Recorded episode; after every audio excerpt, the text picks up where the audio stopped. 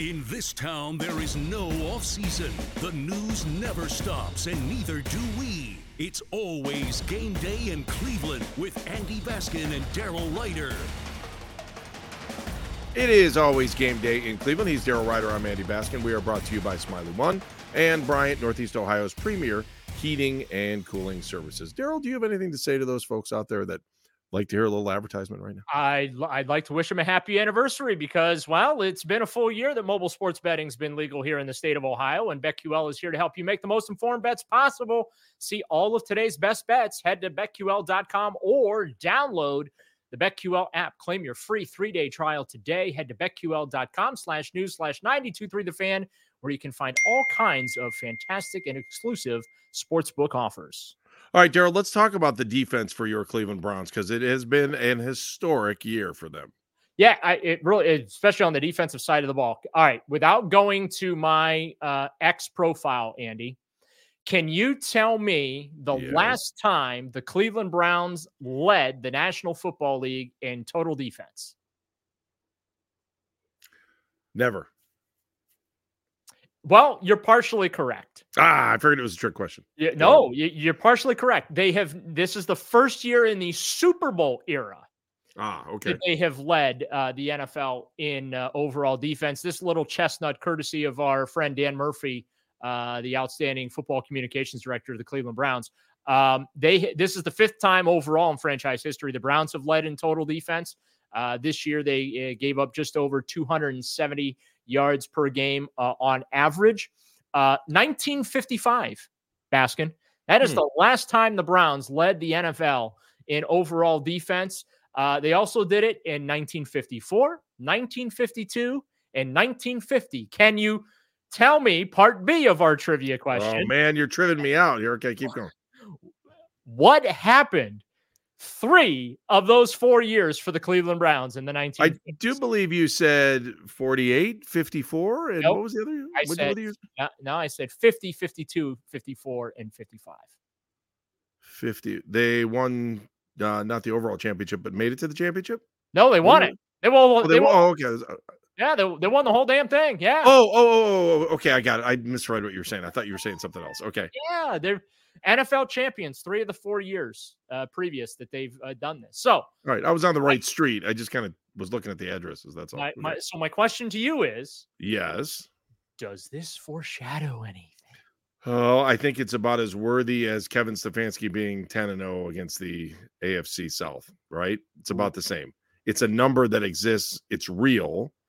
There's nothing wrong with it. But when's the last time Kevin played an AFC South team twice in the same year?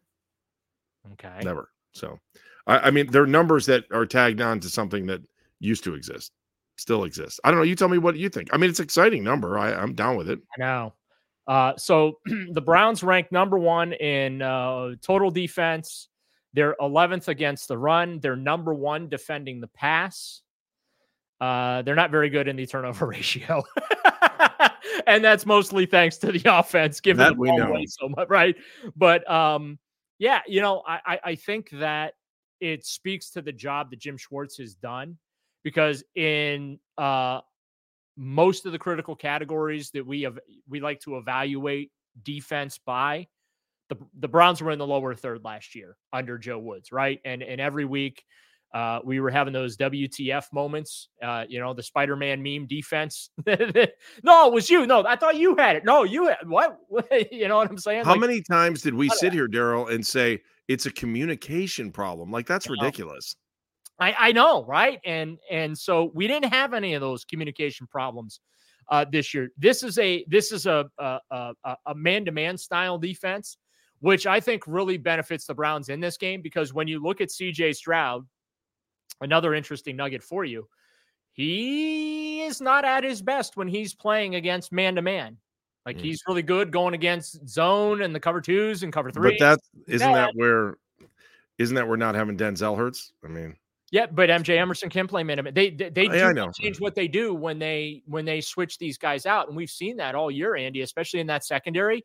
They've had moving pieces and parts the whole season in that secondary, and that's what's so impressive. The fact that they are number one defending the pass because they've they've had to make substitutions at safety. They've had to make a multi- uh, multitude of substitutions at corner and at nickel, right? So right. Um, I, I, that just speaks to the depth that they have had in their secondary this year. The fact that they've had those moving pieces and parts back there, and yet they still have the number one pass defense, and on top of that, the number one overall uh, defense in the National Football League. Hmm. All very. I mean, I look. If the Browns are going to win this thing, it's all based on defense. I mean, I hate to say it, but it's defense and it's all in the trenches. We saw that in the national championship game. It doesn't matter if it's college, high school, pee wee, whatever.